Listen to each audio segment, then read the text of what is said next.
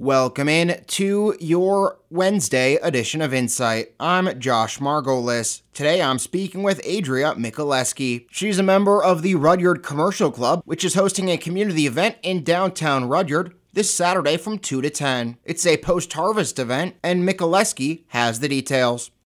Everybody's welcome, and it's uh, family friendly. So from 2 to 4, we will be having a pumpkin patch, bounce houses, cornhole. There'll be kids craft and face paintings, and that's all at the Rudyard Park. And then we'll have palm readings from 4:30 to 6:30, and those will be in the Highline Theater. We have a pie social at our senior center, which also starts at two, along with the museum tour and the um, kids activities.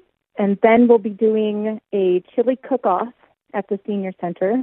So if your chili's in by four, the judging's at 4:30, and then the chili will be open to the public at five. And then we have the local band Plowed Under playing at 6 p.m. on Main Street until 10 p.m. Is this something you hope to become an annual kind of shindig if if it gets kind of the reception you're looking for? Yes, we are hoping that this becomes an every year event. And what do you think that could mean for the community if you get something like that kind of on the calendar for people to look forward to every year? Just something farming is stressful and with COVID going and wheat prices and farming prices the way they are, it's just something that we would love the community to come together and just to breathe a little bit and to know that nobody's alone. We're all here doing what we can and hoping just to get together for good camaraderie and and to see everyone. And in terms of the uh, proceeds coming back to the Rudyard Community and Park Maintenance, um, wh- what do you hope those funds can be used for?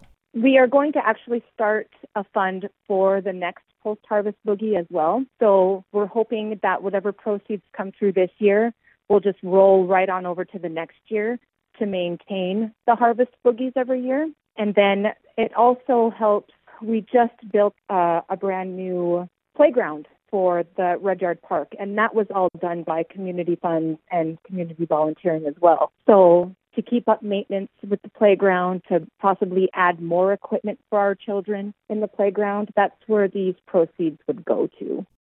And that does it for your Wednesday edition of Insight. My thanks to Adria Michaleski of the Rudyard Commercial Club for her time. And remember that event is coming up this Saturday from 2 to 10 p.m. in downtown Rudyard. Everyone have a great rest of your Wednesday and for new media broadcasters, I'm Josh Margolis.